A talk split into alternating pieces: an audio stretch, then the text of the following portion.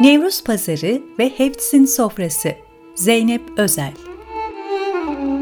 İran takviminin ilk günü olan 21 Mart yaklaşırken ülkeye hakim olan karamsarlık hali yerini uçarı bir coşkuya bırakır.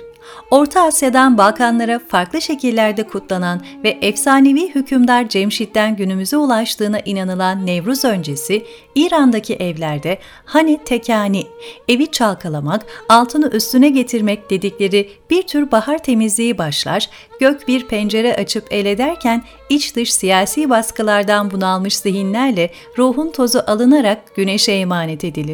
Nevruz'dan önceki son çarşamba olan Çeharşenbe Suri de ateş üstünden atlamakla arda kalan son negatif kalıntılar da ateşe karışır sanki. Günlerce tatil olan Nevruz döneminde Cemşid'in ve nicesinin o güçlü kadim zamanlardan sarkıttığı ipe tutunarak moral bulmuş yüzler göze çarpar. Alışverişlerin ardından hediyeler alınarak karşılıklı ziyaretler yapılır. Çarşı ve pazarlar Hefts'in sofrası malzemeleriyle bezenmiştir. Sin harfiyle başlayan yedi sin anlamındaki Hevtsin sofrasındaki bu ürünler Nevruz'un vazgeçilmezidir ve her bir sin bir şeyi sembolize etmektedir.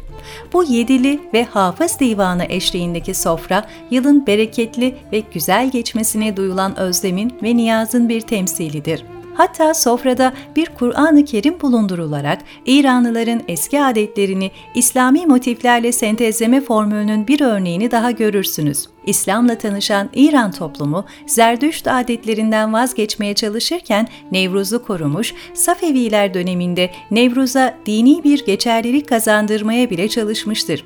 Hefts'in sofrasında bulunan her şeyin bir anlamı vardır.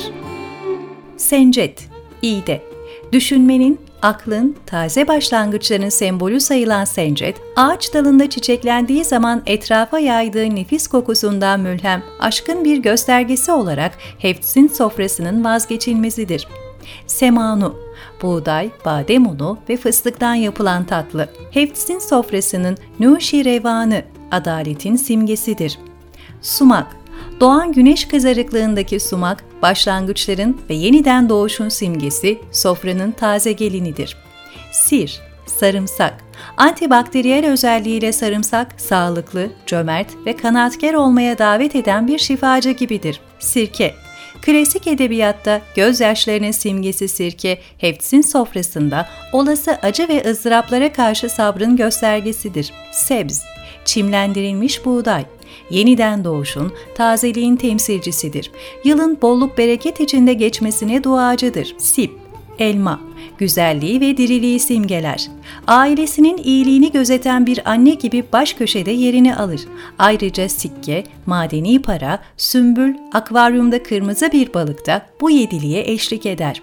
Mutluluğun, coşkunun, sevincin rengi sayılan kırmızı, Hefts'in sofrası ve Nevruz ritüellerinin ana rengidir. Sokaklarda defle gezen Hacı Firuz karakterinin kırmızı giysisi Çeherşenbe Suri ateşinin kırmızısında olduğu gibi ve bir önemli detayda sofradaki fıstık ve kuru yemiştir. Ancak bu yıl İran halkının ekonomik krize fazlaca maruz kalması, pazara da yansıyarak kuru yemiş vitrinlerindeki Hefts'in sofrası fotosunda yer almak üzere saati 5000 tümenden fıstık gibi trajikomik ilanlara sebep oldu. Bir Hefts'in sofrasına konuk olduysanız ilginç desenlerle boyanmış yumurta ve metal paralardan almanız istenir. Dua okuyup hafız divanından adınıza tefeül yapıldığına bile tanık olursunuz. Nevruz'dan 13 gün sonra 13 Ferverdin, sizde Beder günüdür. Yani 13 kapıda.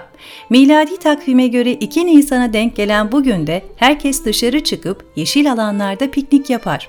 Sizde Beder gününde Hefts'in sofrasından kalan filizlenmiş buğdayı doğaya, kırmızı balığı da bir nehre emanet etmek adettir. Bu son emanet teslimiyle bir Nevruz coşkusu daha Hoda Hafez diyerek aramızdan ayrılır.